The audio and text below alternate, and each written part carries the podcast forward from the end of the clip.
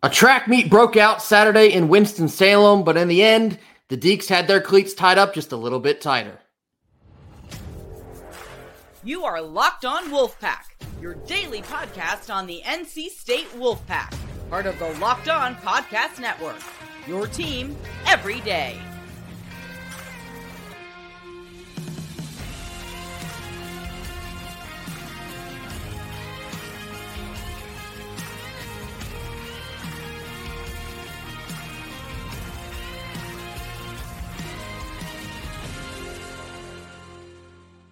What's up, Wolfpack Nation? It's time to get locked in with Locked On. Thanks for making Locked On Wolfpack your first listen each and every day.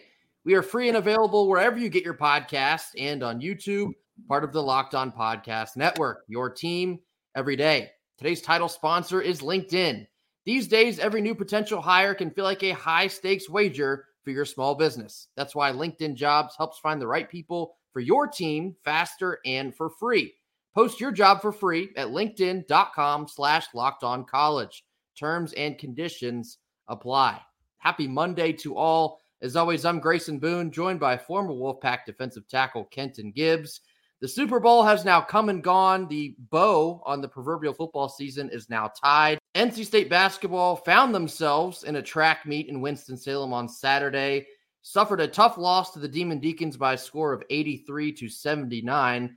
I honestly, and I tweeted this from the account, I thought it was a fun game to watch. I thought both offenses showed up, they clocked in. NC State looked like they wanted to be there, which is really my main concern coming into this one. I didn't want to see them look like they did at Syracuse. Get out to potentially an early lead. They did. NC State's offense showed up, shot 49.2% from the field, which is kind of absurd considering all of the complaining we've done about the offense, uh, you know, down the stretch here just turned out to be not quite enough in Winston. You know, if I had to say between this game and the first Wake Forest game, which one I like more, I'd say the first. We didn't hit a single three in that game. Yeah. At the end of the day, you want to win the ball games. And this is just a game that I sit here, I look at and I scratch my head saying, what is the problem? It's always something. First, it's the offense can't get it going. Then it's we can't get a stop. Then it's we can't stop their end of game plays. Then it's we can't drop a decent look for our end of game play. There is always something with this team. We I played with plenty of players who had the nickname "Can't Get Right" because it was always something. It was hey, if you just you know I, I just need to get my ankles taped up. They got their ankles taped up, and then it was oh you know I, I dropped the pass because I had uh, my hands were a little sweaty. You get them a towel, and it was oh, well, I'm, I'm getting slowed down a little bit because my jersey's too big. You get them a tighter jersey. There's always something with this team. Offense ain't rolling, defense ain't rolling. Oh, we got offense and defense rolling. Now we can't first force any turnovers whatsoever. Oh, we got turnovers and defense rolling. Now we can't score for to save our lives. Oh, we there is always something when we play good teams, and it never results in a win. Yeah. And at this point, I'm tired of talking about how they fought hard and they lost. Yeah. No, I I I completely echo that sentiment. It is tiring to get on here and say, well, the boys went out there and they tried their best and they fought till the end, but it just wasn't enough. It's beating a dead horse at this point. It's it's hard to get on here and discuss it every single time because like you said, it is seemingly always something that keeps us out of the win column uh, when we really needed one. This was a quad one opportunity. Yeah. And I know there's a lot of discourse surrounding the net and NC State's potential to earn a quad one win, win or lose in Winston based on uh, how the numbers worked out for Wake Forest and Virginia as they went down and they beat the Seminoles. Well, guess what? That also turned out to not matter because the net did not work in NC State's favor. Who would have guessed? And we are still without a quad one win. And, you know, getting back into the game, the finer details, you talk about turnover battle, lost by only one. So virtually, I see that as a net zero. That's fine. Rebounding battle on the glass, we actually won that 35 to 32. I think some of the some of the story can be told at the free throw line. However, I think Wake was kind of hunting free throws. Some of their uh, some of their some of their guards and Miller and Hildreth turned into foul merchants, and it worked to their favor. They ended up shooting 10 more free throws than we did. They hit 17 of them. We were eight of 11. You could see that as a potential difference in this game. I was okay with the offense, maybe except for the fact that it was really only coming from DJ Horne. He finished with 31. DJ Burns had 14. Mo Diarra had 13. Outside of those three, more struggles from Jayden Taylor, more struggles from Casey Morsell. Just no real consistency outside of DJ Horne. Yet again, turns out to bite them in the behind. You know, Coach Keatts must have this team in the greatest conditioning of all time because those boys love them some cardio numbers. They love to put up some cardio numbers outside of the couple star players that you get every game. And the stars are screaming, hey, follow me. I'll guide us there. And granted, that may be a little harsh. That may be a little excessive. But the reality is, the biggest thing that I don't see this year that we saw a lot last year, the other guys would step up. When there were moments where we it seemed like we couldn't do much and the stars were, were struggling, or whatever the case may be, the other guys could step in and fill the gap for some time until they got back. We talk about Casey Morsell and his shooting struggles this year. It's so appalling because he had gotten better every yeah. year, culminating in a 40% three-point shooting percentage last year.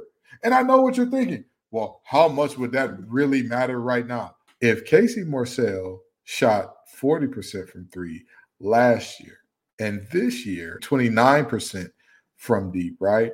If if those two numbers are holding to be true, do, do y'all not realize that's the difference there? That's the last year we could count on Casey for basically two and a half threes per game. So over two games, you knew he was going to knock down five. Now we go very long stretches where we just see more struggle, under struggle, next to struggle, over struggle to get something to land. And again, it's not just about Casey. Yeah. It's about multiple guys in terms of if you look at our guys now and you say, well, these other guys, these role players show up and they're playing just as well as our role players were last year. Go back, look again.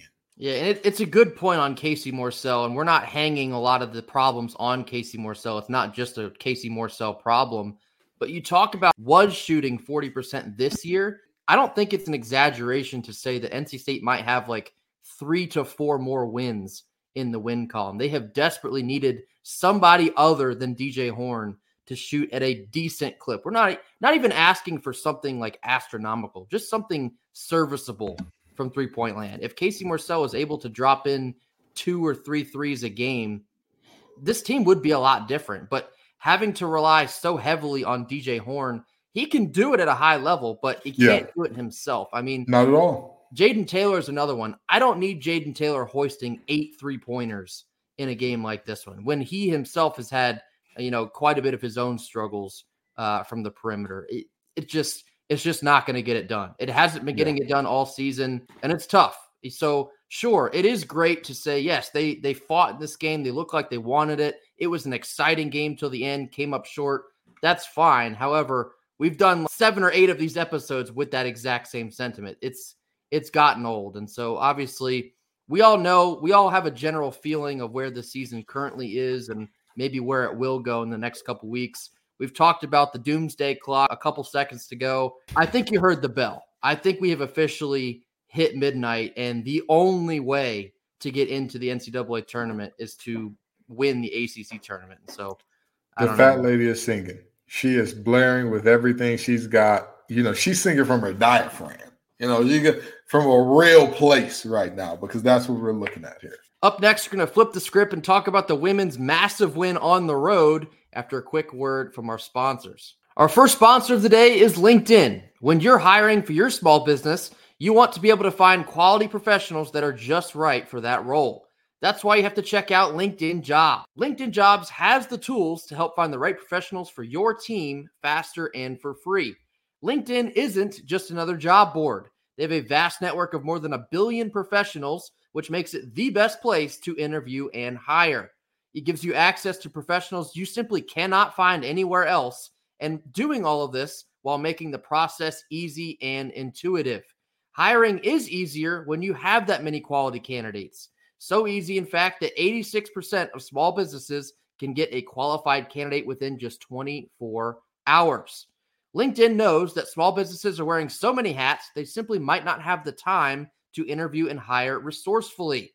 That's why LinkedIn is constantly finding ways to make this process easier. They have even just launched a feature that helps you write the job description, streamlining this process. So post your job for free at linkedin.com slash locked on college. That's linkedin.com slash locked on college to post your job for free.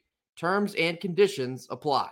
Middle portion of our Monday show, switching gears over to the women's basketball side, went on the road to Pitt, comfortable 36 point road win, 83 to 47. Absolutely put the pedal to the metal offensively. This is what we talk about all the time in terms of if you're playing an inferior team, push your foot down on the gas. This was a get back game. This was a game with a pissed off NC State, and we dominated, won every category you could imagine, except potentially losing star player Mimi Collins. That is a potential loss that could linger big time going forward. Yeah, obviously the main storyline coming out of this one is the potential loss of Mimi Collins. Went down with a lower leg injury, of course, still at the time of recording this, still unsure what the synopsis is on that. But it's a scary injury. They still have quite a few ACC games of large importance coming up, including later this week against Notre Dame on the road. Mimi Collins has been playing excellent basketball of late. She's been a force down low in the paint, in addition to River Baldwin kind of coming back from injury. So to get one back and then lose the other, that's no easy task for Wes Moore to try and juggle here. Certainly wish for a speedy recovery, regardless of whatever it is for Mimi Collins. We need her back as soon as she can possibly do so. You hope to get her back, but this team is still a complete and good team. This is still a team that again, they play together, they fight together, they battle together, everything they do. It's not about one player, it's about the collective. I mean, even after Mimi went down, I want you to think about this now. The second quarter's total score was 30 to 6. Yeah. That that's a very real thing to happen. And again, Mimi Collins was out for a good chunk of that. She was a part of it, don't get me wrong, but missed a good chunk of that. So this team, it's all about the team. It's all about what everybody can do as a collective unit. We talk about the depth of this team all the time. We talked about how that depth is going to have to show up in the absence of a River Baldwin. Same thing is going to have to happen here for me. Yeah, I mean, when when you shoot that well in the first half, or I guess any half, it can potentially mask a you know a glaring hole you have in a specific position there. You talk about outscoring Pitt thirty to six in that second quarter. I believe they shot something absurd like eighty one percent in that second quarter. That'll certainly help your case, but you're down the stretch here. You're going to need someone to step up, whether it's Maddie Cox, Mallory Collier, Lizzie Williamson. You're going to need someone else to fill that Mimi Collins size void in the paint. And like I mentioned, especially with River Baldwin still inching closer to 100% off of her ankle injury. So tough, tough individual loss in Mimi Collins, but a good road win uh, regardless. Took care of business, as we often say. Going on the road, asserting your dominance is exactly what they did, coming back to Raleigh with a W. And I think the the biggest thing in terms of of what this team needs to do going forward, you talk about the rookies and and you talk about the uh, backups on this team. The biggest thing is those backups because all of our backups specialize or are specialists per se. They give not just the kind of locked in, like, hey, you have to do this or you have to do that kind of thing, but they give a multiple, they give a variety of looks that you can go with in terms of who you would play and when you would play them. Obviously, Mallory Collier has a very different skill set from a Maddie Cox, but those are two players that would very much so be looked to as potential replacements there, right? Again, all in all, these players are all very good at what they do and they all allow for different kind of lineups and things to happen and we'll see how this thing goes forward like i said you have very different scenarios if you're putting in a cox or a, a, a collier as opposed to Lacey Steele or something like that, or as opposed to injecting Zoe Brooks as we've seen when River when River Baldwin was down. My words are beating me up today, y'all. I'm sorry, but um, as opposed to those things where you just kind of space it out, pace and space, we're going to run you out the gym, and then we'll put in some different lineups, do some different things off that.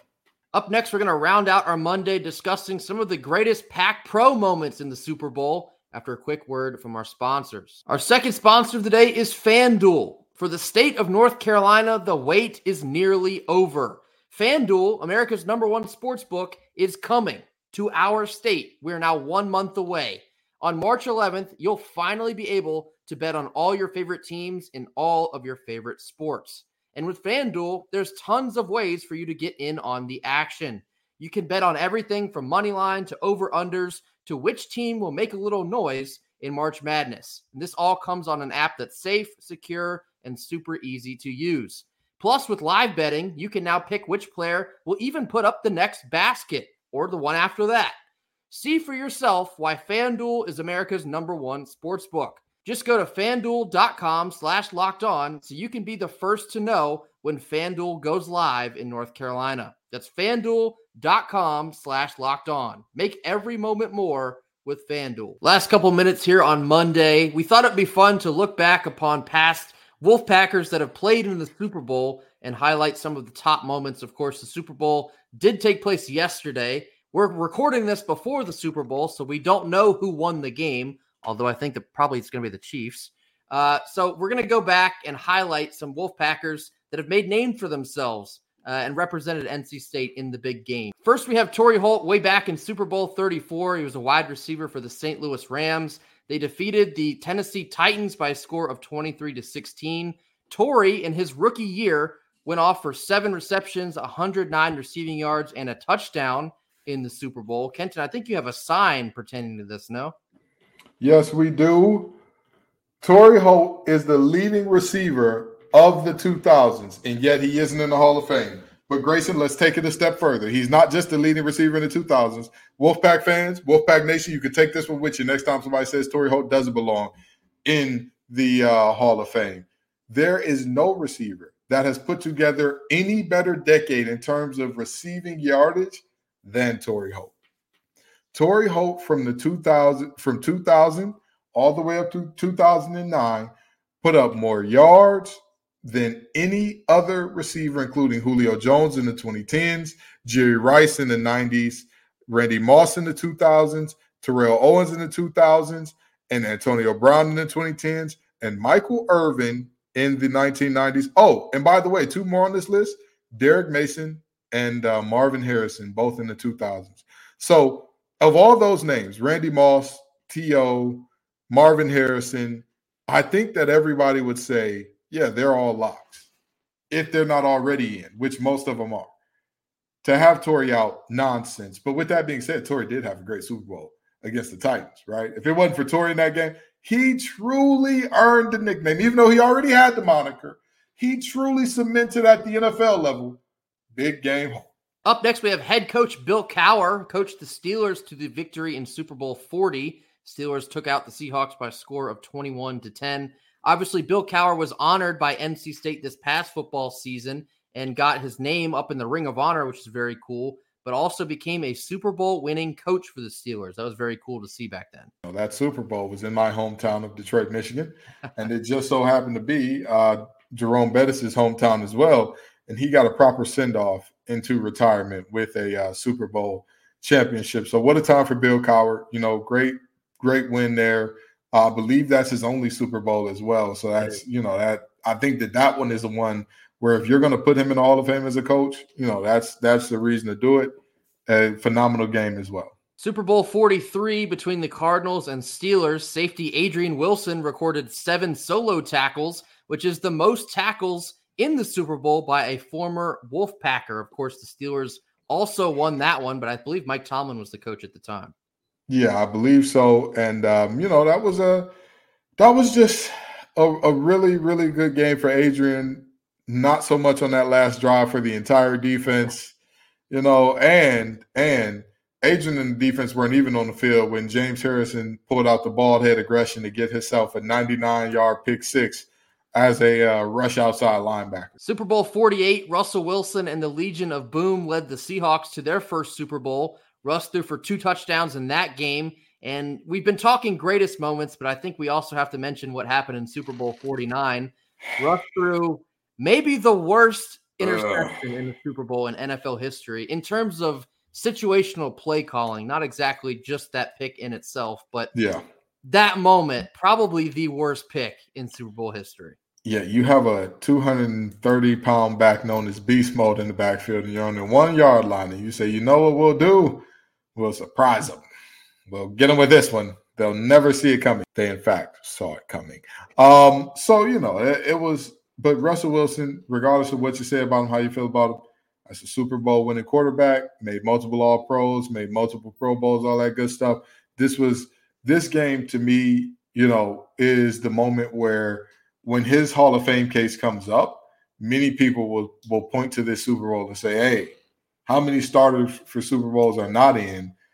And you know, how many of them have all of the accolades that Russ does? Super Bowl 48, he represented NC State. Super Bowl 49, he represented Wisconsin. There's the settlement for that debate right there. He was a Wolfpacker for 48, Badger for 49. The whole pack of Badgers thing does work out there because the whole pack is first and the Badgers is in fact second in there the wording go. of that phrase. So 48 us, 49 them, very logical. You're a very logical man, Mr. Will. and then last, of course, notably, we still have Joe Thuney, who finds his way onto dynasty after dynasty maybe in the middle of the most fortunate NFL career ever. He won two Super Bowls with the Patriots on the back half of the Tom Brady era, then moved over to the Kansas City Chiefs, where he's now found himself on quite another dynasty. Like I said, at time of recording, we don't know who won, but if the Chiefs win this game, you're now talking about four-time Super Bowl champion Joe Thuney, been probably the most well-known Pack Pro of late. You know, I look at this and I'll, I'll say one simple thing he is the Robert Horry of the NFL. he just because people and if you really think about who Robert Horry was, he was an important piece to all those teams. Like you can say what you want about he wasn't the star, he wasn't the main attraction. Robert Horry was a very important part of almost every championship team he played on. Same thing for Joe Thuney. Joe Thuney has made all pro teams, multiple Pro Bowls. This is not just a guy that's just kind of on the practice squad, just barely hanging on to a roster, getting rings. He's a starter. He's a quality starter, one of the best guards in the game. I am honored to have played with the man. More power to you, Joe. He's a great guy. Perhaps Marquez Valdes Scantling will also be a winner, although I don't know if NC State really claims him. I see him more of a USF Bull uh, in my eyes. But nonetheless, looking forward to maybe some more Pack Pro moments in the Super Bowl in years to come. Bottom line here is we need a lot more Pack Pro success to celebrate at the NFL. Don't worry. Don't worry. Alim McNeill will get there and he'll get him one in no time, you know. And I'm just saying, I've heard that a certain team needs some linebacker help as well. So Peyton Wilson probably be right along with them uh, in some Honolulu blue. But that, you know, hey, we got to talk about that. You know, I'm just saying. That'll do it for us here on Monday. As always, thank you all so much for joining us. Be sure to hit that like button, drop your comments in the comment box. Tell us what you thought about the men's loss in Winston on Saturday and maybe how you perceive the rest of the season to play out. Tell us what you think about the women's win in Pittsburgh and perhaps about the loss of Mimi Collins on the court for at least some amount of time. Tell us in your mind who are the biggest pack pros to ever play in a Super Bowl. As always, hit that subscribe button on your way out the door. We will see you tomorrow. Until then, go pack. Go pack.